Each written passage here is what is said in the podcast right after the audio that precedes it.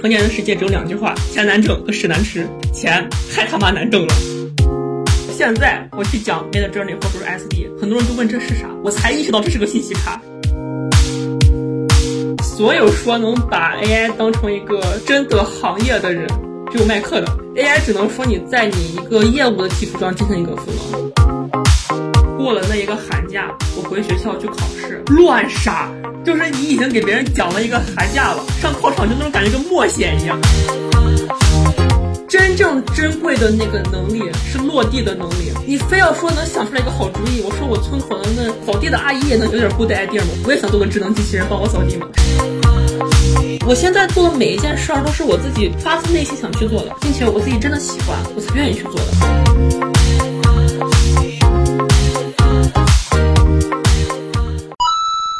人间清醒，搞钱要紧。欢迎收听女性成长访谈播客《搞钱女孩》，这里有女孩们超走心的折腾故事，有普通人能放心借鉴的财富密码。希望你听完这一期即刻启程，和我们一起踏上致富之路。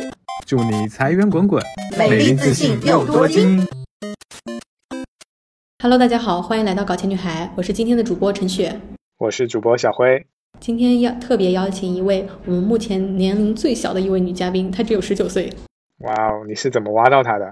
上周我们一起在身材的实战航海访谈，我们一起连麦，我们的主题是十九岁的我如何摆脱学生思维开始搞钱的。当时我一把这个主题分享到朋友圈，就有人来问我，他说。你才十九岁吗？我都还震惊了。我说怎么会有这种误解？他说你发发的海报啊。我说哦，误会了，误会了，是我们今天的女嘉宾，她只有十九岁。那天我们聊的其实也很开心，也没有感觉到有什么代沟。但是晚上回去，我突然想啊，小娥十九岁，那她是零四年的，我突然冲击了一下。我说小娥，我竟然比你大十岁耶！然后小娥也很好心的在群里安慰我，她说我感觉你也很年轻啊。所以今天我们特别小邀请了小鹅来返场搞钱女孩，我们一起再深度的聊一聊啊学生思维这件事情。嗯，也欢迎小鹅。大家好，我是小鹅，然后是零四年二月出生的，是双鱼座，也是一个 ENTP。呃，我是可能从第一次搞钱是从高二开始的，然后当时是做一些教培方面的事情。在第二次搞钱是在二二年的疫情刚放开的那个冬天。然后那是可能我人生收入最大的一笔，是搞也是搞培训，然后培训结束了以后，去尝试了 AI 绘画加自媒体这么一件事情，拢共三年吧，加起来搞了人生第一个六位数，啊，也不算很多。凡尔赛了啊！据我所知，小鹅其实家境蛮优越的，嗯，但是中途在高二的时候经历了破产的变故，就没有收入来源了。嗯，我很好奇，你家到底有多有钱？唉。就挺有钱的吧，就可能一出生就是全市最好的医院，然后从小到大也是全市最好的学校，然后小学、初中、高中这样一路上过来的，然后也也住过大别墅吧，就这样子，一切的一切都是从高一升高二那个天高云淡、平平无奇的暑假开始的，当时可能还跟同学在一起写着作业啊，就商量着暑假去哪玩。可能想去敦煌，想去加拿大，哎呀，想哪都想去。结果呢，当时我妈电话在桌子上，她突然想起来了，我就接电话。接电话是我一个亲戚打过来的，然后就声音特别特别低沉和阴郁吧，就说让你妈接电话。然后我就给我妈了。给我妈过了一会儿，就传传出来一声晴天霹雳一般的惨叫。当时可能隐隐感觉到事情不太对。但没想到一切的一切，就是我整个命运都从那一天开始改变了，有点像电影里的情节，但居然真实的发生在我身上。我突然想起了那部美剧叫《破产姐妹》。哦，对，那个电视剧，我想说好久了。我觉得那个编剧照着我写的，卡若卡卡若琳知道吧？哎，我我就是差不多那么个故事。所以你是从高二破产的时候，你就意识到你要去搞钱了，是这样吗？倒不是一个突然意识到吧，是一个很漫长、很漫长的过程。就是所有心理医生不都说悲伤是五个阶段吗？一开始是否定，一开始你甚至不知道发生了什么，你都意识不到。慢慢慢慢，可能家里的各方面的用度都变了，然后可能以前让你花的一些钱都不让你花了，然后出去看什么买什么都说咱家现在情况不好，咱开得开始省钱了。然后你开始跟同学聊天，也意识到了一些不对劲，就是可能你同学想出去玩，出个国，出个哪儿，嗯，都只用考虑想去哪儿的事情。但是我可能看很多事情，突然间就观念就变了，就是这得到多少钱呀？以前可能是真的不知道钱很难挣，就是到后面才发现，成年人的世界只有两句话：钱难挣和屎难吃。可能极少数人会体会到后一句是什么意思，但是百分之九十九的人都体会到过前一句是什么意思。钱太他妈难挣了。以前可能早上买个星巴克也都四五十的嘛，然后去西安的那人才市场上看一下，嗯，基本把大学生当畜生似的，就是两个小时加起来一百六，中介第一次要全部抽，然后后面还要抽百分之五十，你上的越多抽的越多，等于接下等于可能拼命拼死拼活干很久，连一杯星巴克都买不起的这种，就突然间发现这么个事情。那你那个时候才高二哎，你要开始琢磨自己要怎么赚钱了吗？对，其实一开始的想法很简单，就是分摊一下家里的压力吧。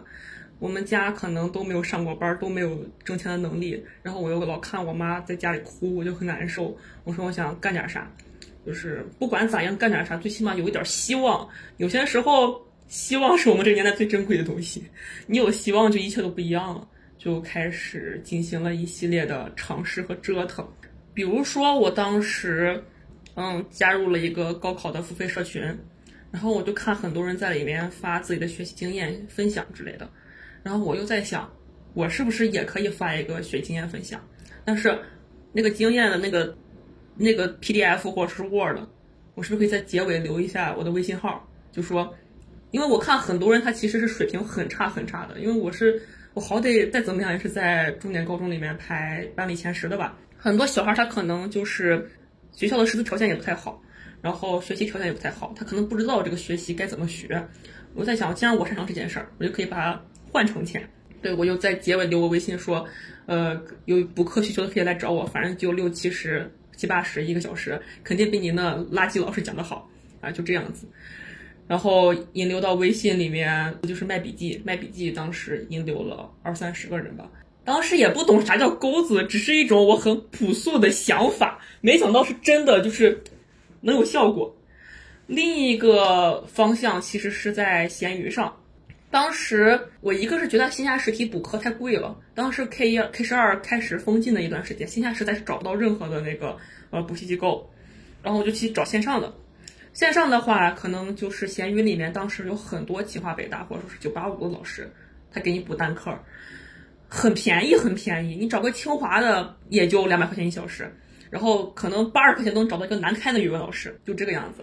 我当时也上了一阵子，上了一阵子以后，我在想清华的可和和南开的可以教我，那我是不是可以教那些，呃，可能根本考二三十分的人，及格都很难的人？然后我也试着开始在闲鱼上发帖子，在闲鱼上发帖子，一开始也不知道咋写的，就是参考着别人的怎么写的。可能取一个 A 的开头，呃，B 的中间，C 的结尾，进行一些的 拼合，就成了一个闲鱼的营销软文。闲鱼它有一个滞后性，就是你可能刚发流量稀烂，但我每天都在坚持擦亮，还找了一些小号自己找自己，营造一种我这个帖子那个啥很繁荣的假象，骗过闲鱼的那个算法机制。慢慢的，慢慢它就开始往外推送了，就有一些咨询进来，然后。咨询进来就要做一些转化嘛，就是可能聊，就是主要是站在一个用户的角度吧，比如对方是学生还是学生家长，用闲鱼的大部分都是学生家长，学生家长就是一定要表现出很关心你娃的一种心态，就是你娃现在上几年级啊？然后呢，现在学习情况怎么样呀？啊，学习情况不好，学习情况只能考五六十分吧，是吧？然后渲染一下焦虑，就是我们现在这个中考、这个高考都是很难的，都是千军万马过独木桥的，非常非常。可怕。然后，如果可能，你上重点高中，你不能光是数学好、英语好，你这个历史呀、地理呀也必须补上来。如果补补不上来，可能就后患无穷。啊，渲染焦虑，渲染焦虑一下，然后说，呃，我看一下你们那个那个地方的省份的题哦，哦，还蛮简单的哦，呃，没关系，跟着我学，就肯定是一稳扎稳打就能扎上来的。你说这么细心、贴心、懂你又优质的老师，一小时只要八十块钱，哪个家长不心动？对吧？是学生更懂学生，老有的老师他哪怕他是可能是九八五毕业，他自己会，他不知道怎么给学生讲明白。有的时候学生就是他一进来，我说你给我发到你，你发发一张你的卷子，你的错题，然后我跟你讲这个你这个错题咋错的，为什么会错，然后你接下来往哪方方面改进。学生就觉得我哇，他好懂我耶，就是有这个有这么一个懂你的关窍。其实后续我也直接说了，我我就是学生，我就是还是在上高二，然后我是我是哪个哪个学校的，我的成绩单我给你看一眼，不是说只有那种名师或者说是呃什么清华北大的那人能在这个事情里面挣到钱，就可能就是我这样的普通人。他可能就是在他那个圈子里，他接触不到那些牛逼的人，但是有一个好朋友愿意给他一对一去讲去讲这个课，他可能更愿意为这个东西付费。那你当时开始嗯、呃做这种线上的文综是吗？Yes，我文综特别特别好，那你当时通过这个文综教学教了多少学生，收了多少钱呀？最起码有六七个，然后还有一些散片的渠道，还卖了一些笔记，反正是几千块钱，具体我也我也想不起来了。但是但是当时好兴奋哟，就是你你才你才十六岁，然后我就听当时看那个令人心动的 offer，你知道吧？当时第一集刚播，我说他们那苦哈哈的那么辛苦，一个月也才挣一两万，我这我这略微出手就已经快一万了，当时就变成一个自得意满的状态。那在闲鱼教人学习文综这件事情赚到第一桶金之后，你后来经历了什么吗？你有参加高考吗？唉，这是一个很复杂、很复杂、很复杂的事情。就是当时过了那一个寒假，我回学校去考试，乱杀。就是你已经给别人讲了一个寒假了，那些知识点你觉得已经了熟于心，就是感觉上考场就那种感觉跟默写一样，就感觉早就知道答案那种感觉。包括我，我当时写那题我都觉得我有生理反应了，你知道吧？就是一看这个就是咋做，一看这个就是咋做。然后，然后我当时直接是冲的冲到年年级第三了。然后当时可能说是九八五就随便挑了，就除了清华、北大、华五这种特别特别好的学校，然后像川大呀这种学校就反正是肯定能上的。就如果稳定下去的话，可能当时就是到了一个顶峰状态吧。然后后续的话，可能家里其实一直在压力我吧，其实给我的那种压力挺大的。一个是我身体方面出了一些问题，就是一周要上六天半学，然后早上七点到学校，然后晚上十点半放放学，然后回来睡一觉，再七点去上学校。长期这种高压连轴转，然后我也老顾不上吃饭，老再加上家里压力给的特别大，我当时就老感觉到胃疼，周而复始的胃疼。有一次考试的时候，嗯，可能当时考政治，我好像是胃特别特别疼，抽的就是直接蹲在地上吐了那种感觉。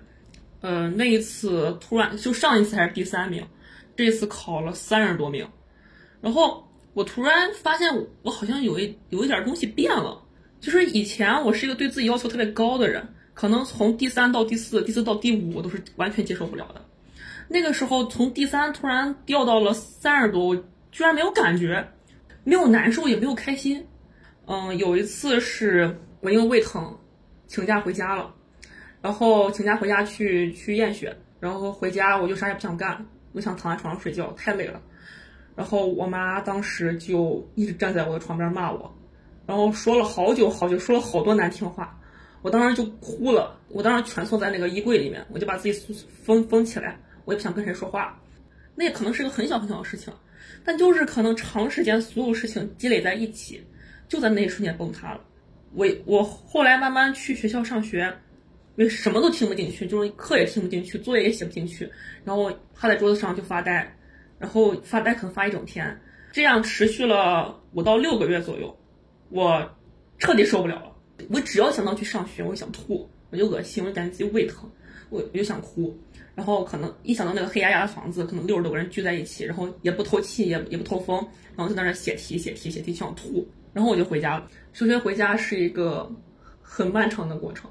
高二升高三那个八月，我我去了医院，然后住了一个月医院，住了一个月院。嗯，当时我是未成年，也有疫情，就是不能自己出那个科室的门儿。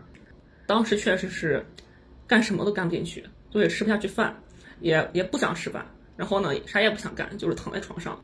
那你这个严重抑郁的这个状态是怎么走出来的？我当时休学回来那一年，我都忘记我干啥了。我每天就是自己给自己写文章，自己。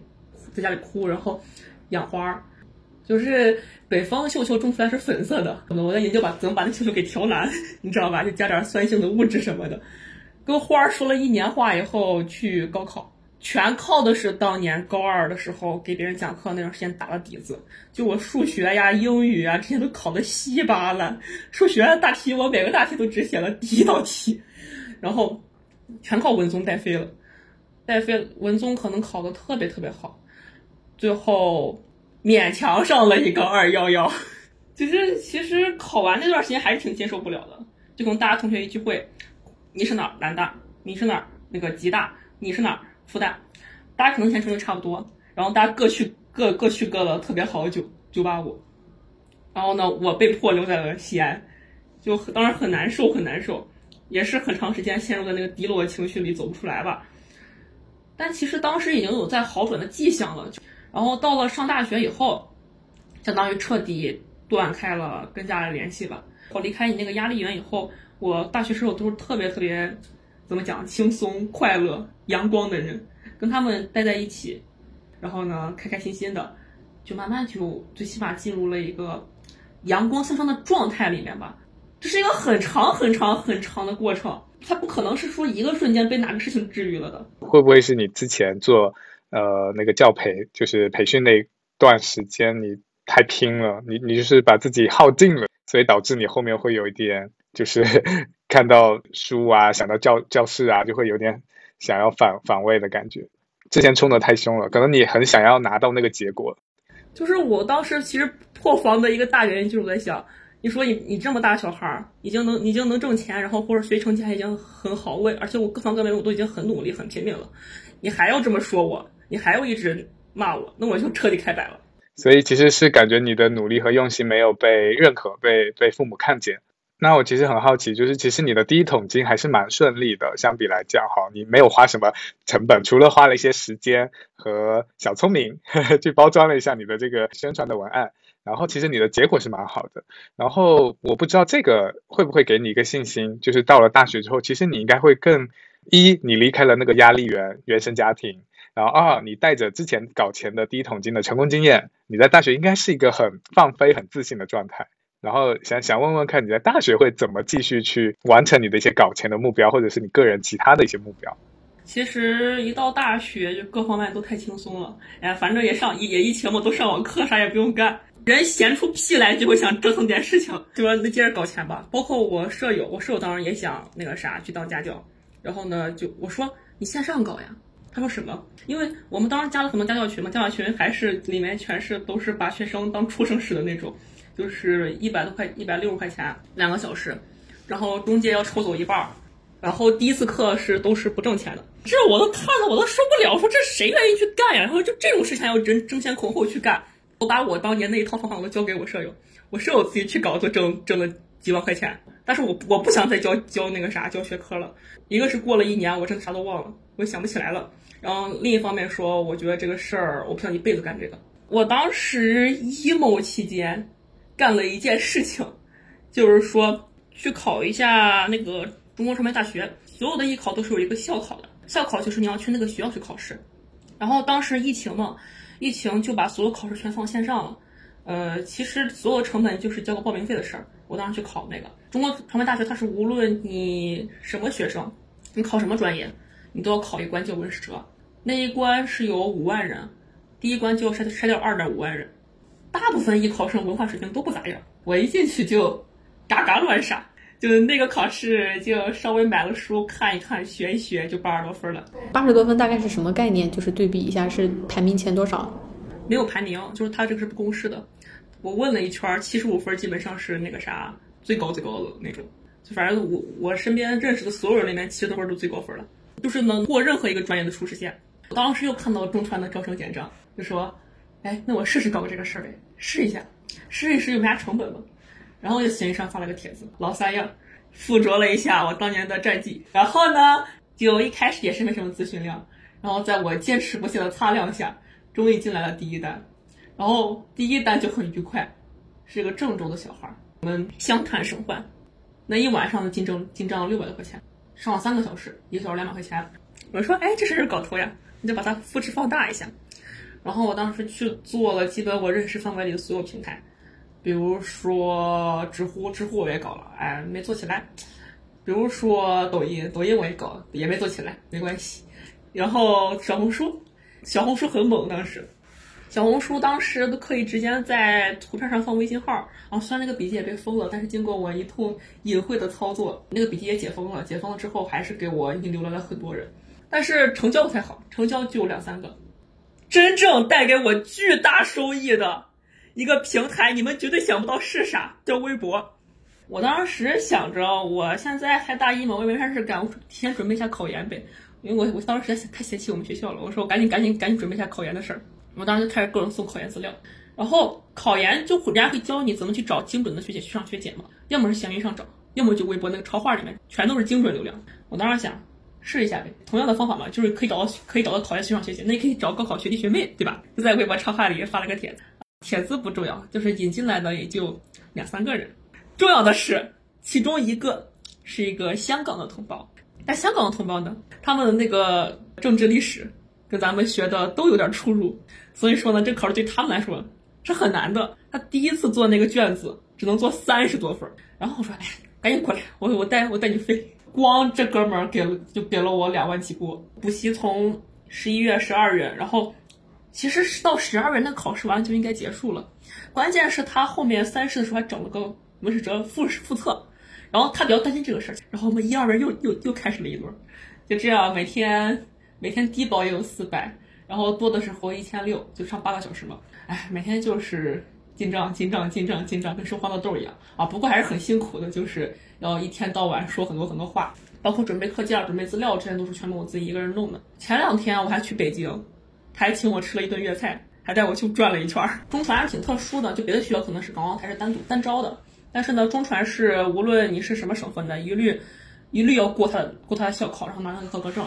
拿了合格证以后呢，嗯，是你当地的那个分数除以你的一当地的一本线，就他们有那港澳台联考嘛。港澳台联考很简单，所以说等于说他拿了合格证，基本上就是稳了。所以说我是他的恩师啊，这不是我自封的，是他是他说的。真的，所以你就是通过微博精准引流了一个香港的同学，然后在他身上就赚到了好几万。两万块至少啊，然后香港的同学又给我转介绍了很多香港的同学，从去年到今年，今年此时此刻我正在给香港同学上课，就这两天还在上，也是一个小时两百，哎，准备涨价呀。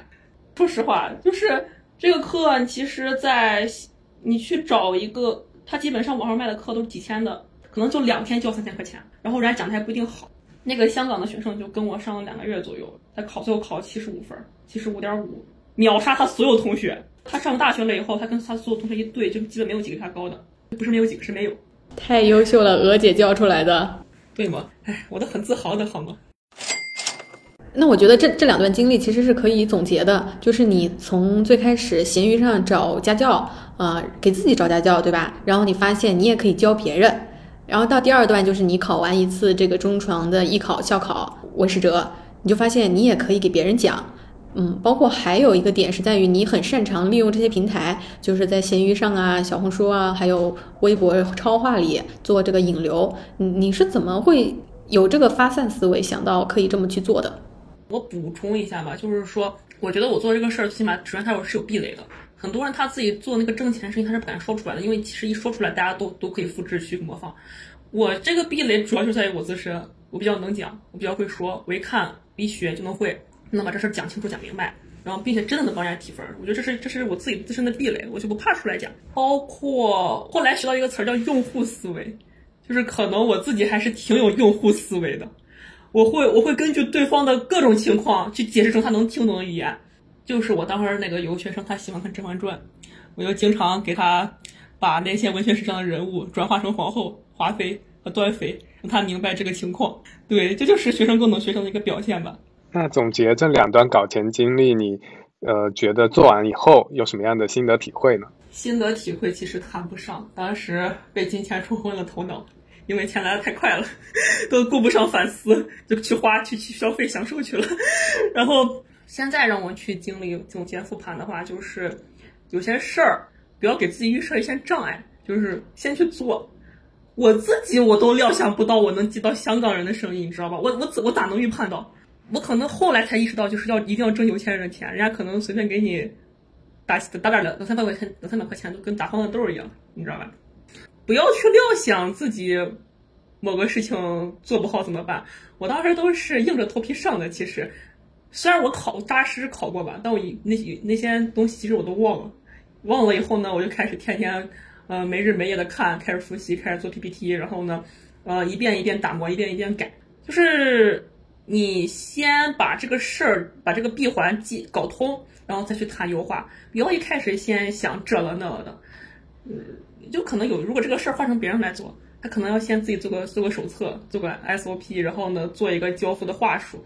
我觉得这个事儿其实是你可能接两三单以后才开始要去总结、提炼、归纳的，而不是说一一上手就要立马这个样子，先把前期前前期准备做好。就是先先开始，然后再迭代，这是我们经常说到的，先小步快跑。那那你第四三，接下来你就是怎么尝试 AI 绘画这个项目的？当时一到二月份，十九岁，十九岁生日就断粮了，因为艺考结束了。艺考结束了以后，我就我说我得干点别的。当时第一个想法是去做自媒体，自媒体也不知道也不知道做啥，就是我可能我姐有个蛋糕店，我去给她做线下实体的引流。然后做的一塌糊涂，然后浏览浏览量全是两三百的那种，然后当时想着也也卖英语资料，也做过，也是两三百，也是两三百左右。我也不知道咋，我也不知道咋具体该咋弄，反正一发可能发两篇两三篇我就没信心了，没信心我就不接着弄了。其实有些事事情你一开始做，你是预料不到后面的结果的，但是进入那个圈子就会有各种误打误撞的事情。比如说我当时看到某一个做自媒体的朋友。他朋友圈有一个 ChatGPT 的训练营，就是刀姐那个，也是我们之前被访谈过那个嘉宾黄小刀。我当时就是因为他，我进了那 ChatGPT 训练营，进了 ChatGPT 风向标，一进去就被震撼到了，怎么有这么多牛逼的东西？当时呃，光刷其实刷过去，感觉很多东西没有沉到我脑子里。我想把这件事情沉到我脑子里去吧，我就一个个往过看，一个个整理，一个一个归档。然后我当时连飞书啥都不知道。我当时看好多人在用飞书，我就试着试着试着用飞书。我光学飞书我就学了三天，我跟你讲，就那个多维表格什么的，我都折腾了好久好久。啊，这个其实是到现在我都很吃香很受用的一个技能。我昨天还在教我的甲方怎么去用这个，然后开始整理，开始归档，开始整理我自己的资资料。整理着整理着，突然发现好多人在提 AI 绘画这个事儿。我说这是个仨，让我让我让我试试。我说 AI 画这么牛逼吗？当时看到一个软件叫 Mid Journey。然后就注册，注册，然后上号，上号开始尝试。当时为了挣钱还是有免费试用期的，免费试用，自己试着做了做，说这个东西好牛逼啊！就是你只用输几串词，就可以得出一个可能要学五年、六年、十年的设计师或者画手才能出来的图。我说啊，这个是很有前途诶，让我试一试。我当时在小红书上搜 AI 绘画，AI 绘画，我发现有的人已经已经有二点四万赞了，还不浏览量。就只是很简单一个图片，一个很简单的文字，然后还有一些人，他可能用一些小米包爱这种很基础软件，就已经能怼到五千多粉丝。我这个时候有搞头，让我试一试，试一试呢，就是当时坚持发了六七篇左右就爆文了，爆文就是一万还是两万浏览量，然后最起码肯定肯定是有千赞到现在。然后他说，哎，有戏，能让我试一试吧？就就这么简单又稀里糊涂又误打误撞的一个故事。我俩用的是一个身材吧，我也加入了身材，但我咋没有发现商机呢？所以我觉得其实小鹅有一个能力，就是他在前两个教大家考试的那个搞钱经历里面，他就说，哎，我可能现在这个程度我可以往下教，对吧？我比上不足，比下有余，我去卖这个信息差或者能力差也能够搞钱。我不知道这个是他自己，就是你自己是有觉察到，还是 还是有没有人给你这样的评价？就是我觉得你搞到这些钱不是凭。平白无故、空穴来风的。唉，我在我的站在我自己的视角，一直都是平白无故和空穴来风。我觉得信息差很重要。就是当时在那个冯小标里面，AI 绘画已经铺天盖地了。我在在我当时的视角里面，我说这个是这个不是是应该是所有人都会了的。就包括到现在，我去讲 Mid Journey 或者说 SD，很多人就问这是啥，我才意识到这是个信息差。就是最起码你一定要是往上走，一定要进入一个牛逼的圈子，我觉得这是很重要的。你你在里面耳濡目染，就是熏陶着熏陶着，你就跟别人莫名其妙就不一样了。就我到现在我也觉得我是生财垫底的，但是生财当个垫底也是挺牛逼的。我觉得你还有个特质，你很敢，就是如果是我的话，我刚学这个东西，我是不敢出来教的。我觉得你就是学学了几天，或者你觉得我我我懂了，然后我就可以往下教。我觉得这就已经很敢了。就很多人会觉得，哎，我不配，我我我这个才才才疏学浅呢，我哪敢呀？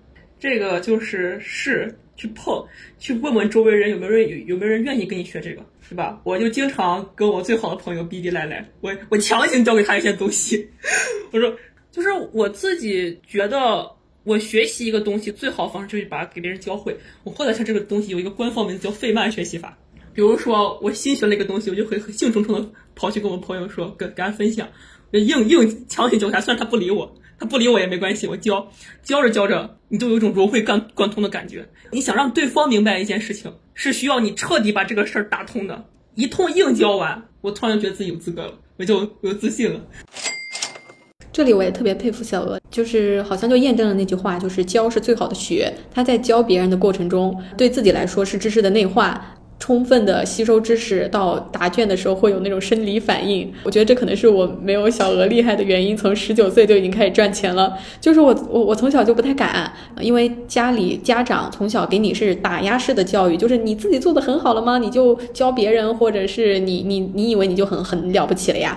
就小鹅他也敢花钱敢学，你自己找教练，嗯，花了钱找清华北大的老师，你就发现我学会了，我也可以教别人。就是在大一的时候，你就敢花这个钱，第一个是。看到刷到刀姐的训 ChatGPT 的训练营，你就付费去学了，然后身材也是两千多块，你就有这个实力去付费。我我昨天跟小辉说，我说我一直在学习的心态上，我就不敢花钱，因为我从小就是，呃，像我姥姥带我长大的嘛，他就会觉得你学习就你自己自己学自己练就好了呀，你为什么要花钱？就导致我一直在学习上会有一种比较匮乏的心态，就是学习找免费的学习资料，尽量是能有优惠就用优惠的，我就就。不舍得在学习上做投资，直到我最近可能两三年这个状态才改变，才发现，哎，你学习之后能节省掉你很多的成本，能获取到优质的圈子，帮你避坑很多东西。你是怎么会有这个习惯的？这个特别好的习惯？从小到大被割韭菜太多了呗，就经常被割韭菜。就是，嗯，我们那个区可能跟。虽然没有北京海淀那么卷，但是可能跟北京海淀有一点的共通之处，就是家长在教育上都是不计回报的往里面烧钱的。对，就我同学，可能他们上的数学课都是一千二两小时的那种，很很夸很夸张。从小学开始就家长在门口聊天嘛，就是你给娃上什么补习班，然后呢，那那个补习班老师咋样，就只只管老师咋样，不管钱多少的那种。然后在跟我家长还藏着掖着说不告不敢告诉别人那个啥。呃，我是我娃上那个补习班，就跟打游击战一样，这是从小的一种惯性吧。那刚刚我们还没有讲完，就是 AI 绘画这个项目，做 AI 绘画是怎么变现的？你是怎么赚钱的？给我们展开讲讲。我是这么说吧，我 AI 绘画的变现是走歪了以后莫名其妙挣到的钱。就是我当时一开始 focus 的事情是那个啥支付费，你知道吧？我一开始瞄准的目标就是卖课。麦克，你输出内容得都是那种硬核的 AI 知识，你知道吧？然后 AI 知识呢，流量很差，就是可能出十篇才能出一个爆款。然后，而且这个内容生产成本超级高，就是可能一篇笔记我得做做一个下午。但是 AI 会就纯纯粹的好看图片，没什么成本，刷就完了，凭感觉自己做出来就行了。然后一发，反而这种笔记流量很爆炸。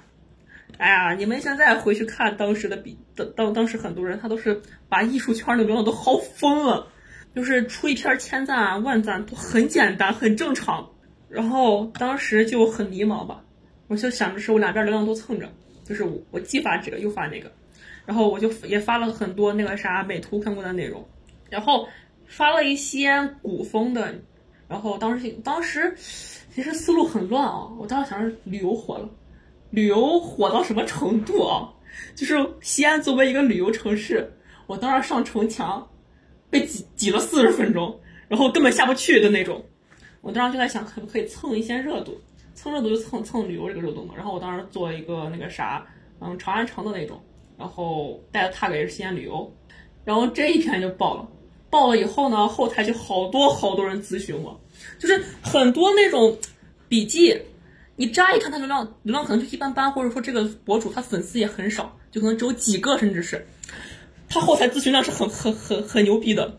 小红书就是这么这么一个平台，我我再补充一点啊，就是我在西安有一个朋友，他是做小红书陪跑的，然后他有个客户是做整理收纳的，然后那个整理收纳的博主呢，他只有七个粉丝，然后七个粉丝后台咨询量就有三十多个，其中有一个就是我，就很巧啊，就是小红书就这么一个平台。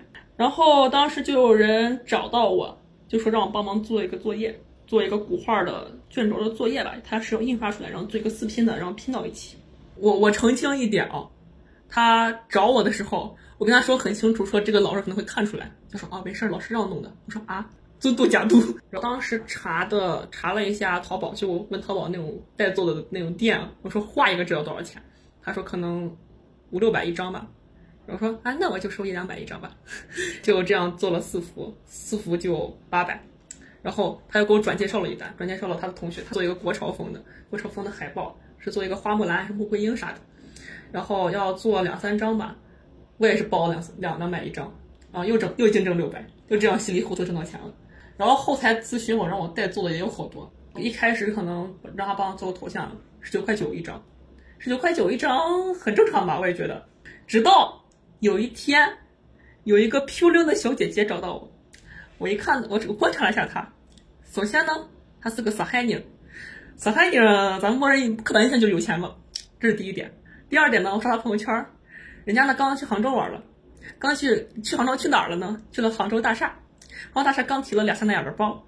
你说这，呃，人家提香奈儿，咱给他做一个定制的头像，三四三四百块钱，不过分吧？对吧？不过分吧？然后呢，咱这个这么块钱也不是白收的啊。就是一开始先把他的需求给他定制清楚，就当我拿 GPT 给他写了个需求调查表，就包括构图、光线、色彩都给他发了一圈让他填，然后各种沟通到位，然后那个啥给他找对标素材，给他找参考，然后问他平时喜欢什么，然后还有接下来对象，对象得做个情头吧，一个人三百，两个人不就六百，然后就这么一通丝滑小连招，给小姐姐唬唬的心花怒放。这个头像原本单价是十九块九的，因为你这个服务值二百八，所以可以报到三百一张，是不是？对呀、我是很有服务精神的，好吗？真的，小鹅非常有用户思维，还有这个服务做得很好。那还你还有收到哪些钱在 AI 绘画这些项目？唉很多，就各种各样乱七八糟的，就包括我有一个账号，粉丝怼过万了都，我直接把它卖了，卖卖了也不会报价，也不会报价，我卖了我卖了五六百，我后来才知道血亏，主要是那个号不想要了，不想更了就卖了，还有各种稀里糊涂挣到的钱，我都说不上来，就是我当时。搞不清楚做那个视频课是怎么做的，然后平台我也挑半天没挑好。你比如说小额通，小额通它年费要五千五，我又没有那个自信说是把就是我自己这个收入能 cover 住这个成本，这是一方面。然后 C Talk C Talk 又要搞那个资质，然后还有知识星球，知识星球也做过，然后突然发现就是说这个事儿其实是要很强的私域基础，还有那个运营能力的，就是你得要做转化、做交付，各种各样很麻烦。啊，就是都很失败，然后呢，我就开始说，那我收一对一吧，一对一又不需要干啥，跟之前一样。然后就有那种人找到我，就是说，我说我也我也在主页写说做一对一培训，然后收一百五一小时啊，真的有人找。然后那个学生学三维的，他说他觉得是个风口，他想他想跟进一下。还有各种各样稀里糊涂的收入，就是小红书，我觉得做精准流量比泛流量重要的多。就是有些比起他看，他可能在数据上并不是那么扎眼，就可能可能没过千赞，没过万赞，他只有五百多赞，但他很精准。那天内容是针对设计师的，我引进来的全设计师，各种各样 UI、UX，然后游戏呀、什么乱七八糟的听不懂，然后 然后人家就可能问我这个图该咋做，这个该咋弄，然后我就我就说这样那样，然后教半教人教半天，我教累得很，我知道也也收不到钱嘛，我说我直接做一个 prompt 库吧。就是 AI 绘画要有那个提示词嘛，我把那个提示词全部我自己出过的图全部整理了一遍，整理成了一个那个啥内容库。我说这个卖十九块九，你直接你直接买买买买来拿过去就能用。然后这个我又卖了五六十份儿，就那一条笔记就卖了一千多。然后后面还有很多散户来找我买的，我也没算过。就我们总结一下，就是。嗯，你在接触 AI 绘画之后，你当时的思路是想说，你学会了之后继续用你的老三样，然后去教别人。但是歪打正着的，你做了定制，嗯，比如说帮别人带出图，嗯，还有头像的定制，这这种内容，只要你的小红书呃够精准，然后流量爆了，就可以接单转化。对我这其实是错误的做法，有正确的做法。就是我说正确做法怎么做？正确的做法就是你要一开始先把产品定好，就是我就是要做定制，然后呢，你的所有的内容都是围绕你这个产品你这去输出的。比如说你那个啥那个文文案的结尾就要留钩子，我可以做什么样的业务？你可你必须摆在那儿，然后评论区也要写有什么需求可以请找我，然后再请加群，然后复制下那个群的链接，这是一方面。然后还有你的小红书店铺很重要。小红书店铺一定要展，你不可可以卖不出去单，但一定要有，就是要展示你的产品，然后你这个产品单价是多少，这有两个两个作用，一个是筛选用户，就是有些价格在他预算不够的客户，他一看到你那个小红书的价格是多少，他就小红店铺里价格是多少，他就不会问你了，这是一方面，另一方面就是方便引流，非常方便，就是小红书后台咨询的话，你给他发微信号是可以直接发的，你要是要是通过私信啊群聊之类的话，还要。周转周转一大圈儿，就这个样子，这是这是正确的做法，就是无无时不刻的要展示出露出自己的产品。是的，就是这里我们也是之前讲到做小红书的一个呃一定要知道的思路，不是要先有流量再变现。嗯，小红书它是一个可以做低粉高变现的事情，前提是一定要精准，对吧？对，很多那种几个粉儿、几十粉儿、一百粉儿的有。它背后的变现都是很很离谱的，就所以你在小红书上发的笔记内容一定要围绕你的变现来，不然的话你发的都是很美的图、好看的图，对用户来说给你点个赞、收藏或者下载了当壁纸、当头像，他不会想到要去找你定制付费，那这样的我们就称为无效笔记。对，就这样的流量爆了也没有什么用。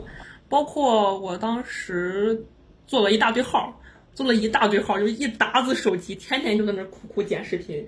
呃，做图文然后发啊，就我当时直播里看说着说着都很轻松，就是可能就这样一弄那样一弄就搞到钱了。其实是过程太无聊了，你知道吧？这个过程没有任何的爆点，就是 从早到晚就星巴克做一天，然后 P 剪发录 P 剪发录，一天下来就是累的不想跟任何人说话那种。然后遇到的困难都不是说什么商业思维、商业认识这种乱七八糟的，而是说网卡了，网站崩了。电脑没电了，充电器坏了，然后自行车又坏了，自行车被偷了，然后那个啥，电脑碎，手机屏屏手机屏幕碎了，电脑被砸了，这这才真正实战中会遇到的困难，就是超级无聊。你当时最多是有几个账号啊？就是我点过一遍，点过一遍，最起码是九个起步，然后还有好多，就是电脑电脑每个浏览器可以开不同浏览器，然后挂不同的号，然后平板也可以挂，然后然后我还拿我同学手机挂了。还让他帮我代发，所以你已经开始做矩阵了是吗？对，因为我当时加生财嘛，我在生财里看，人家都说这种就是你只要有引流行为，那必然是消耗品，你的号是迟早会废的。我说那就未雨绸缪吧，万一我说这么我我这么尽心做的号，万一以后废了咋办呀？那你做矩阵需要多少成本？因为你每个号开卡呀，还有手机这些都是投入呀。没啥成本，首先手机很好买，手机两块钱华为就搞一个，就闲鱼上可以搞到一个华为。然后呢，我姥我姥姥、我哥、我嫂子不用手机，全给我薅过来了。然后手机卡，手机卡也很简单，三大运营商，一个运营商可以办五个。然后除了三大以外，还有好多那个运营商，乱七八糟的，总共加起来可以办五十五个。你这样一一通下来也没啥呀。我在小鹅身上看到了一种，就是你真正想赚钱，你会想尽办法的去解决问题。就我们很多人说到想赚钱，会觉得，哎呀，我这个没有没有卡，我没有号。这个今天没有流量，但是小鹅，你看他发现就是做矩阵，那我一个人我就能办十五张卡，做十五个号，然后再加上亲戚同学，就是一个就是想解决方案的一个人的思维。嗯，还有另外一个挺重要的点，就是他说到他遇到的那些实际的问题，根本不是什么商业上的大而空的问题，而就是这些什么。网卡了，网断了，然后手机摔了，这种事情真的就是实战上遇到了，真实会受到打击的问题，就是这样。还有会打击就会员，就是会员过期了，小红书又崩了，微博又崩了，知乎昨天发了，昨天发了，发现自己其实没有发出去，就是这个样子。然后每天干事情就是找素材、写文案、打 tag、换号、换手机、发，还有一个难点是给每个手机传文件，就给不同手机传文件啊。这个跟大家说一下是拿 QQ 传的，拿 QQ 传的。然后剪视频，剪视频也很无聊。就当时我还不会那个啥智能智能字幕，我当时都是一个个字幕往上打，然后手动对齐，然后那个字幕我是咋做的？每一个都有个特效，就是它有个渐入的特效，有个渐出的特效，每一个特效都我手手动一个个打的，一个个对的。然后呢，啊后面还有后面还试过自己录音，然后自己录音发现设备不行，我用那个啥又去薅去学校薅点麦薅去办公室薅了个麦过来，然后呢还有对字幕，还有加转场，转场都是我一个个加的，然后 超级无聊。这才是真正的操盘手的日常。我们展开讲讲 AI 绘画这个赛道是怎么入局，有哪些现在还能做的变现形式？嗯，给我们还是要详细的拆开讲一讲，因为可能我们很多听友还不知道。我讲实话，就是如果现在自己做的话，唯一的出路是卖课，唯一的。然后，如果说是你是之前完全跟任何视觉创意相关没有关系的人，你现在做这个非常不行，不要做。主打一个劝退，好吧？我也我也说很直接，就是我包括高手分享那位，我也是我也这么直白的说出来的。我也不想蒙骗任何一个人，我自己现在也不做了，对吧？但是如果说你是本身是个设计师，或者你跟视觉创意有关系的人，你必须在你本身的那个工作基础上引入 AI 的元素做一个升级。比如说你做设计师，设计师包括是之前做那个 to B 的业务，我才意识到一件事情，比起你这个技术本身，更重要的东西是渠道。你卖给谁很重要。如果说一个设计师你在大厂闷闷闷干五年，可能就是渠道还是这么个渠道，就是你你公司原本平台原有原有一客户是谁。但如果说你自己出去做一个 IP，做一个那个账号，抖音或者小红书，然后在这个基础上加入 AI 的元素，非常之香。就是我现在都可以找到很多类似的账号，比如说优设，比如说那个呃。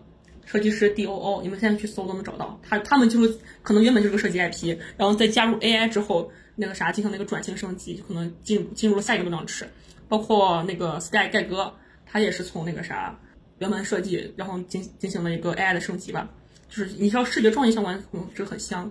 然后剩下的所有跟图有关系事情，你都可以做一个引流。比如说你想做情感赛道，情感赛道可能你先配图。就比较吃香，你可以在情感赛道基础上加一个图漫画，就是 AI 做的漫画，然后去给你那个原有那个课程或者咨询业务进行引流，或者说是你是那个啥建筑师、室内设计，我现在看到很多室内设计账号，他他们那个啥引流素材已经已经是 AI 出的了，对，这是咱们现在会有的机遇，也是未来可能会有的。我现在能给大家讲的这些，其实都是已经过那个红利期了的。现在小红书，你感觉它对 AI 出的图？有一定的流量限制了。我们之前在 ChatGPT 那一期跟刀姐聊，其实感受也是这样的，就是本身这个产品是工具，AI 绘画也是，对吧？ChatGPT 也是工具。就是如果你是设计师，然后你懂画面的这个叫做配色也好，怎么样搭配，你懂你的画面需要什么，那你给到 Mid Journey。或者其他的嗯 AI 的绘画的工具，你给到它很好的指令，它就能够嗯帮你生成和修正。那如果一些小白的话，你光靠去买这些提示词，你是很难达到理想的效果的，对不对？对我为啥能做这个事儿？第一，我喜欢画画，我从小到大一直在画，我坚持，我每天坚持都要画呢。虽然说我不能达到一个专业的设计师或者美术生的水平，但是你说构图、光线、色调这种，其实我都懂，我都会。然后，所以说我还是有一定那么一些稍微的审美的，这些审美在这个事情上其实是够用的。我觉得吧，所有说能把 AI 当成一个真的行业的人，只有卖课的。AI 只能说你在你一个业务的基础上进行一个赋能，比如说做跨境，比如说做内容。AI 在内容行业已经是颠覆性的了，包括我们现在去跑别的赛道去做内容，基本上全都是 AI 参与到里面去的。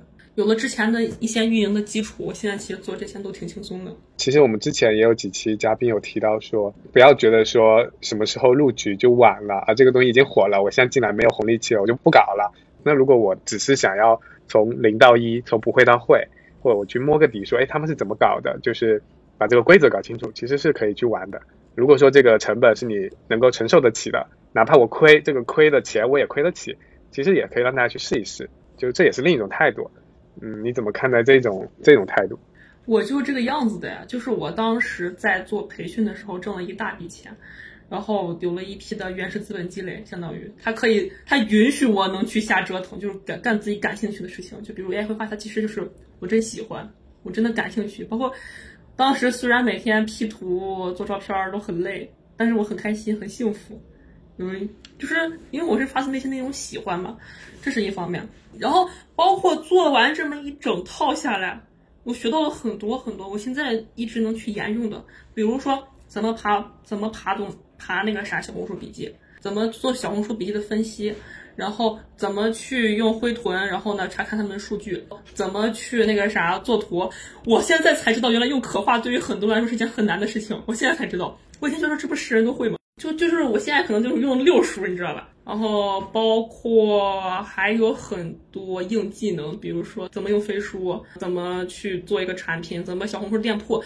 小红书店铺光开店这一步，对很多人来说都是很难的。当时都意识不到这有什么好处，可能做了一套下来，现在去发现一切都这么的顺理成章。现在做 AI 肯定还是你原本干过啥，用 AI 在你原本的那个基础上。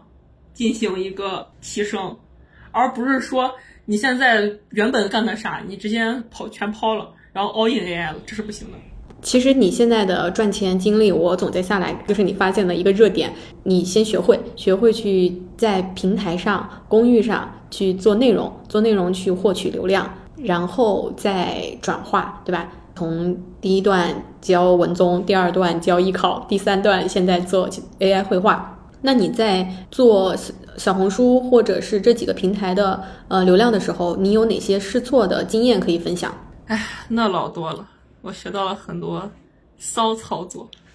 比如说，就是小红书是有一个 CES 机制的，就是可能点赞是一分，收藏是一分，然后评论是四分，哦，好像是好像是好像这么算的，反正就是评论权重很高很高。然后你就得想办法引导他们去评论，让他们把这个评论怼得高高的，引导你去进入下一个流量池。那具体说怎么引导评论呢？首先你在取材的时候就要取一些争议性话题，比如当时就炒得很热的就是很多小孩子他很排斥 AI 这个事情，他就觉得 AI 是石块之类的，然后他们就会在底下吵架。然后我当时那个。有的内容我就是照着争议性话题做的，比如当时哪个平台就是用了 AI，然后被集体抵制的那种，然后我当时就做那么一篇内容。一旦有人开火，底下就有人跟跟火，然后呢分成了自然的两派，然后两派就开始互殴互冲，然后在底下又吵得热火朝天。我第二天醒来看到评论九十九加，我还以为我咋了？还有一些操作，就比如说，就是你要去博那个搜索流量，就是说小红书从基因里它是一个搜索引擎，就是用户一打开它。是有问题的，带着问题去搜索的，这样来说搜索流量就很重要。那怎么去提高这个搜索流量呢？第一要布局关键词，就是你从标题到文案到图片内容，你都要去布局那个啥热门的关键词。关键词怎么去找？就是你去搜一个大而泛的词儿，比如说你搜托福，托福它底下就会很多下拉词，都是小红书官方给你的，你去把这些下拉词全部布局到你的文案里边，不管咋硬塞进去，塞不进去让 GPT 帮你塞。然后有我很多笔记，他刚发的时候都是两三百，他是过了几个月不温不火的涨到一两千了。然后这一些也是有很多很散的用户会找到我，会根据我的钩子顺藤摸瓜来找到我，这就是做搜搜索流量的一件事情。还有一个就是你要想卖什么样的产品，就去找对应的用户。比如说我这个产品，我对应的用户画像就是女性，可能二十五到三十四左右。然后你去灰豚上看，灰豚上看谁的。发的什么样的内容对应的这个用户画像就是这个样子，你就照他笔记去做，这才是你真正的对标笔记，而不是说这个对标笔记一看看着看着是爆的，那可能就是一些泛流量、一些娱乐化的内容，可能背后的逻辑是他的粉丝全是十八岁以下的小女生，付费能力不是很强的内容。根据用户画像去做笔记，这是一个重要的思维吧。就是你在做这么多事情，你身边人知道吗？他们都是怎么评价你的？有没有人跟着你一起做？首先，我身边所有人知道我在干什么的，只有我最好的朋友，就是我从高中一直联系到现在的我最好的唯一的朋友，我会把这件事情跟他讲。然后别的别人都不知道，就我每天都早出晚归的嘛，我也不去上课，试着带过我舍友去干，然后去想带他们去做小红书店铺。当时小红书店铺不是很火吗？我想做首饰类还有香水类的，我教他们，光教怎么开店，我都说了一天。然后呢再说做笔记、爬数据、GPT 这些，然后就半天。他们说算了算了，不干了，好麻烦，觉得不挣钱。啊，后来我自己我自己干也挣两三千，就纯纯自己苦苦干也挣两三千，就是，唉，你这咋说呢？尊重祝福呗。平时在学校里都是根本不吭声，就是很普通很普通，也不咋也不咋上课，就是可能我同学都不记得我啊，我也不认识我同学。我现在到现在我们班就几个人，我也没认全。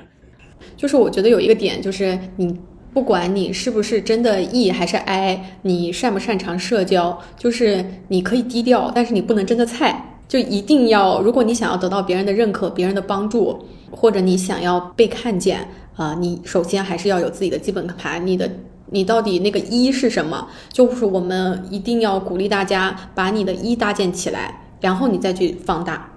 如果还没有开始一，那就赶紧去找什么样的那个一到底是什么开始，而且是越早建立越好。对，就我火起来，我第一次在生财里发帖是在九月份。对，很晚，就是我最我是最近才火起来的。我当时其实是无意识的，就是我我觉得我就是把我干的事稍微记录了一下，我把随便写一下我的想法而已。然后加精华了，然后加完精华就有龙珠了，加完龙珠然后就跟大家都成好朋友了，然后聊就认识了一圈人，然后莫名其妙越来越红，越来越红，越来越红，然后就红到现在了，到哪都有人认识我。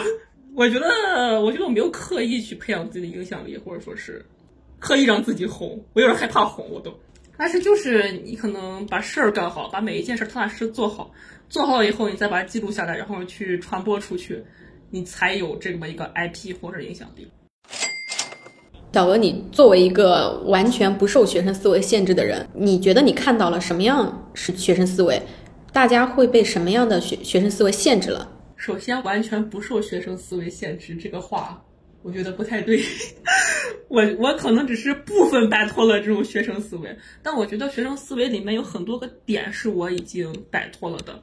我跟很多可能学历很高的朋友一起合作，他们可能就是学校都很好，九八五二幺幺那种。然后呢，但是他们经常说 I have an idea，我有这个想法，这个想法能挣钱，那个想法能挣钱。我觉得这个效果只要我一抛，只要这个想法我一抛出来，肯定是万人追捧，就是这么想的。但是具体到落地的时候，那种项目表，然后或者做事儿，全都是我撵着做的。我说我求你了，你别想了，你跟着我去干，不弄。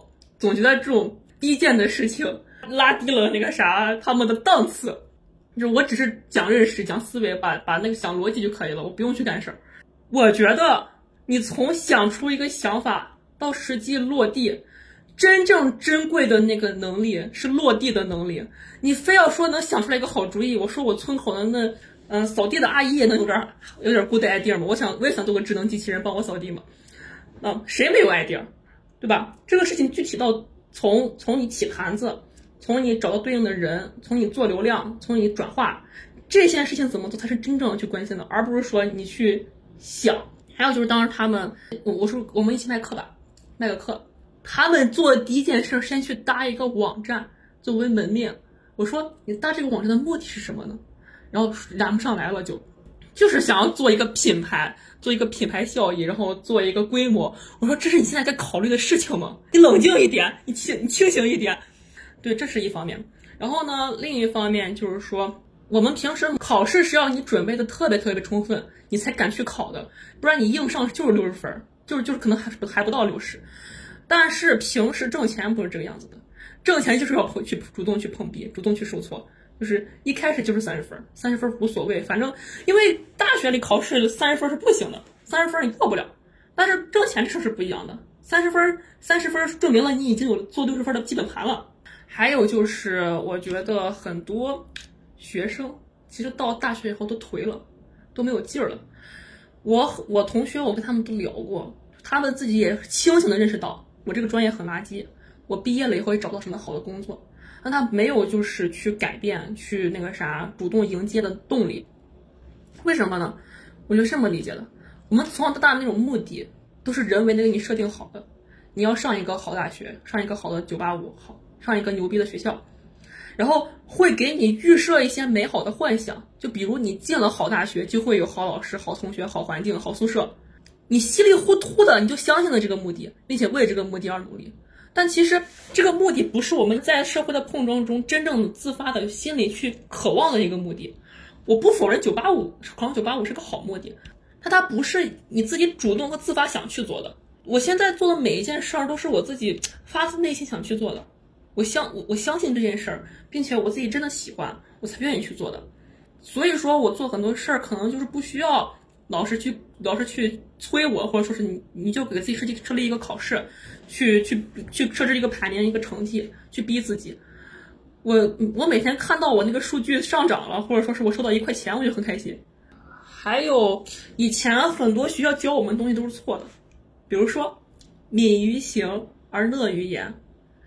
我觉得表达能力在当今社会是有绝对性优势的，就是很多大网红他能搞到钱，他就是因为他有魅力，他表达力好，他不一定长得好看，他不一定学历高。他就是那个啥，他能充分的、勇敢的展示出来自己魅力。然后，我觉得大学生一定要主动去训练自己的那种表达能力。比如，包括我现在去逼自己做这个直播、做这个访谈，我都是在练我自己表达能力。大家其实可以看出，我说话都是一句一句的，然后往外蹦的，然后话也说不太利索那种。但是，我想相信，就是我这样被逼着自己逼逼赖赖了十年，我肯定十年后我站在一个台子上，我表达出来的东西就不一样了。还有一个能力。就是我们从小可能会被忽略的一种，叫体能。体能是决定一切的基础，也是你能持续多久的上限。很多人可能过了中考体育以后，再也不想做一丝一毫的锻炼了。我现在是强逼着自己去跑步，然后让自己每天睡眠充足。就是训练体能这个过程能培养出很多东西，比如说运动员人格。什么叫运动员人格？他不是说光跑得快、跑得高。运动员人格是有一种高度专注的精神的，他不会因为，嗯，说是跑到一半儿累了，我就停下来，我就放弃。他有一种坚持的品格，还有一种专注的能力，这是这是可以靠我们就人为的去做体能训练能练出来的。其实这一整一一整个大的，我们归到一个体系里，就是叫基本面，就是提升自己的基本面。什么叫基本面？这个是我从一个 UP 主那学来的，叫王一快，培养自己做事的能力。什么叫做成事儿的能力？就是有这种多方面要素，体能、表达力，然后长得好看也是，外外外外貌也是。在培养基本面这过程，就是要牢记一个事情，就是目的和手段相一致。比如说，我想要学好英语，这就不是一个好的目的。好的目的一定是要可量化的。比如说，我雅思考七分，这就是一个好的、可执行的、可落地的目的。要精准判断你和这个目的的距离。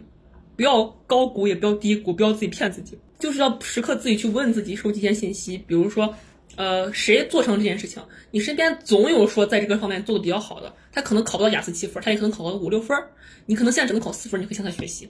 他需要什么条件？他做完这件事可能是有很多条件的。就比如他考，他考了六点五，实际上实际上他爸妈给他砸了好多钱，送他去英国读了一圈，这个事儿你做不到的，你就不能学他。然后可能另一个人自学看网课学会的，你就可以学习他。然后你就可以模仿他，然后呢，中间做事这过程一定要摒弃幻想，时刻聚焦在这个目的上，不要因为别人夸了你几句，就是说，哎呀，你现在英语好好呀，你现在英语已经不错了，就就被蒙骗了。你实际上上考场还是被按着吹，你实际上还是个那个死分水平，就不要自己骗自己。然后我们来说一下手段方面，手段方面这个。其实简而言之，就是下场把手弄脏，然后去瞎捣鼓，一通乱撞，然后乱撞到南墙也别回头，然后往前撞，然后撞到一定程度，撞三个月，发现这个事还是挣不了钱，然后就开始回头，回头开始重新找方向就可以了，就这么简单。牛逼，娥姐！我很难想象刚才这一大段输出是一个十九岁的。我觉得信息差说有时候是一种经验差，跟年龄没有关系了，只要你做过，我没做过，你就可以对我输出。你就可以把你的经验变成钱，哪怕他是十九岁，那又怎么样呢？对吧？我是在当了生财的航海教练之后才发现的，就是很多他那个履历贼牛逼的人，他给我发了一长串自我介绍，然后他说他要向我学习，我说你要向我学习，我我有什么好学习的？然后真见面了聊一聊，才发现，人家可能大哥人家是干传统生意的，人家干地产干了几个亿，但是人家就是想玩 GPT，就想学下 GPT，觉得 GPT 很好，那我就是比他懂，就是向他会，然后就是比他会。那我们这就有一个认识和理解的水位，你就是可以高维向低维灌输。包括每个行业都有很牛逼、很牛逼的人物，他就是他在他在他那个领域里他非常专长，那他就是也有需要学习的地方。如果说这个你刚好你的技能和知识能满足他这方面的需求，你就是可以挣到钱，就这么简单。这里其实我想到还有一个学生，不叫思维吧，我觉得是心态，就是会觉得我现在还是个学生，我不敢，我不配。加上我们其实从小就是被培养出来说，教育说你要谦虚做人，低调做人这样子，所以很容易就是遇到资历深的前辈就会就是自己胆怯了。小鹅是没有这一块，我感觉。哎呀，我也很怂的好吗？但是该胆子大的时候还是要勇敢的冲出去。就比如说接受采访，接受采访的时候就很怂。你们当时做工作都知道我，我当时每天紧张睡不着觉，一整宿整宿都在想，我万一说错，万一直播说错话咋办？我这么说错话是不是就要身败名裂了？我我跟我舍友说，我压力好大呀。然后我舍友说你压力大什么？我说我周五要接受一个直播，然后可能有几万人要看。然后他说我要要是我遇到让我压力这么大的事情，我就当时在想，这好像就是一点子的区别，你知道吧？虽然我压力很大，虽然我很紧张，虽然我很害怕，但是我还是硬着头皮去逼自己去做，因为我知道它是个模糊而正确的事情。你大方向上隐约感觉它是个对大于错的事情，就可以去试，然后逼着自己硬着头皮上，你就成长了，你就变牛逼了。因为人生它，我相信它必然是一个从从易到难的过程。你刚提到说，呃，硬着头皮去做一些你觉得可能大方向是对的事儿，那这个过程中有没有一些你觉得很重要的节点，在这个特殊的时候给了你这个机会？或者说，他们在这个你犹豫的过程中，呃，体检了你，或者给了你信心，帮助了你。我说最近最近的就是刀姐，我当时是我一直想来杭州见一下刀姐，然后当时有个契机，也就是刚好来杭州了。我当时也可怂了，我就想来生态总部看一下呗。然后我我又不太敢去，我就跟张经纬发了个消息，我说我能进，我我可以进来吗？然后呢，我还我还问的很谨慎，问的很小心。然后经过人家同意，我说哦，来吧。第二天见刀姐，见刀姐也是我主动去，很怂但很勇敢的提了。提了以后呢，我也做了很多准备，就我准备了一整个备忘录的问题。我说到时候见刀姐别太尴尬，不不能不能不能不能没得聊。然后我说。我准备了一些问题啊，其实见到他之后也没也也没问出来啥。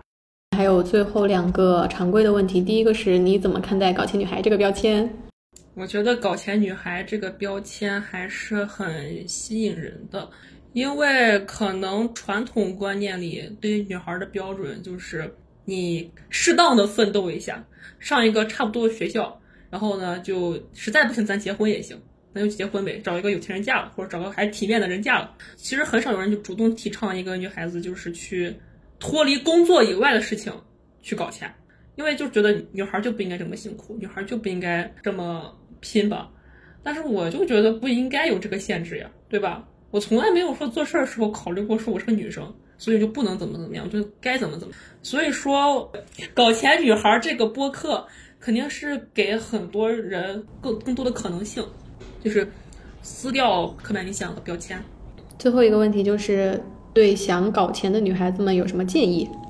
我觉得就是首先从一些力所能及的，在你身边范围内，你触手就能够到的钱开始做起。我当时我也挣了一些小钱，就是小钱其实是我刚进宿舍，刚刚上大学，刚上大学的时候，我发现我没有宿舍群耶。然后当时又封校，外面的那个物资又不流通，我这有一些存货，我想卖出去。然后我想没有宿舍群，那我拉主动拉一个吧。然后我就拉了一个群，我们宿舍楼的群，很简单，你基本上是让一两个人帮忙一拉，就整个楼就进来了。一开始只是正常的出闲置，然后后来我从义乌进了一些货，然后其实是买错了，就是我没有耳洞，我买的我买的是耳夹，买成耳钉了。然后呢，一六八八上那个是卖五六块钱一个吧，淘宝上。同样的东西是卖六七十的，然后我说，我就淘宝截了个图，然后发到我们宿舍的大群里面，就说淘宝要五六十，我买的，我现在只要二十块钱，二三十块钱，就是我先支出啊，就马上就马上就抢空了，卖的很快，但其实我挣了个差价，这就是其实力所能及范围内能挣到的钱，每个人他生活那个圈子都有这种力所能及就能挣到的钱，你其实观察一下就很好弄。我觉得吧，就是拉个群，拉个群有啥难的，对吧？我拉完我们我们楼的群，我可以拉别的楼的群，这样全是我的私域用户了呀。我的就大学生私域了，我还我后续想做校园大使什么的，还会能操作空间。这就是对于一个大学生来说，力所能及的钱。然后有了一项力所能及的钱以后，你有了这个资本，你再去做各式各样的尝试，做你发自内心喜欢、想去坚持的事情。比如说，你平时喜欢刷小红书，你就做小红书呗。你平时就是喜欢刷 B 站，你就是做 B 站呗。你不管别人说这个平台怎么怎么样，这个平台很垃圾，很怎么怎么样。你要是追星，你就你倒卖一些明星的周边，不要管别人怎么评价这个平台，哎，说今年不好做，今年怎么怎么样。有些人连豆瓣这种平台都能引流很多，你只要平时你你有这个用户的有你有这个浏览习惯，你有这个阅读习惯，你是这个平台忠忠忠实用户，你就去做就完了，不要管别人怎么评价，然后做着做着做出成绩了再说，换赛道换赛道的事情。有些事情你一旦动了那个意念，一旦突然间开始，一切都是顺水推舟的。就包括我半年前还是一个纯小白，你你上网上说小鹅是谁都没认识我那种。我现在最起码在一个圈子里也算是有一些名声了，就老有人一加我就说哦，我见过你，我认识你，我看过你直播，我看过你帖子，我把你的帖子给我的学员全发了，俺是你的粉丝，就这样子。不是当年很久很久以前动那个念头，说我搞点钱，然后我一通瞎折腾，一通顺藤摸瓜，然后进了这个圈子，我会有现在的成果吗？对于每一个女孩子，我想说，把朋友搞得多多的，对，朋友很多很重要，很重要，很重要。不要因为是爱人社恐，就是不去搞朋友。哪怕你可能社恐，你可以一定要保持一些有深交关系的那个社交关系。有时候你做一件事儿，比起你自己学会。更重要的是，你能找到擅长做这个事情的人，这才是最重要的。你在你朋友的心里的印象一定是踏实和靠谱的，就是你确实把这个事儿做成的。我就是凭借我踏实肯干的品质和我搞笑的天赋，搞到了选一还有刀姐，就是这个样子。非常感谢小鹅今天来和我们分享关于学生心态的这个讨论，也分享了他是怎么通过 AI 绘画这个项目搞到钱的经历。呃，希望今天的分享对你会有收获。如果你还有更多的问题，可以在节目的评论区或者加入我们的听友群，向我们鹅姐发起提问。关于加听友群的方式，可以在我们的主页寻找，欢迎大家。是的，大家也可以把这一期的感受分享到小红书，艾特我们搞钱女孩。如果我们看到的话，我们主播会亲自回复哦。好的，谢谢大家，谢谢小鹅。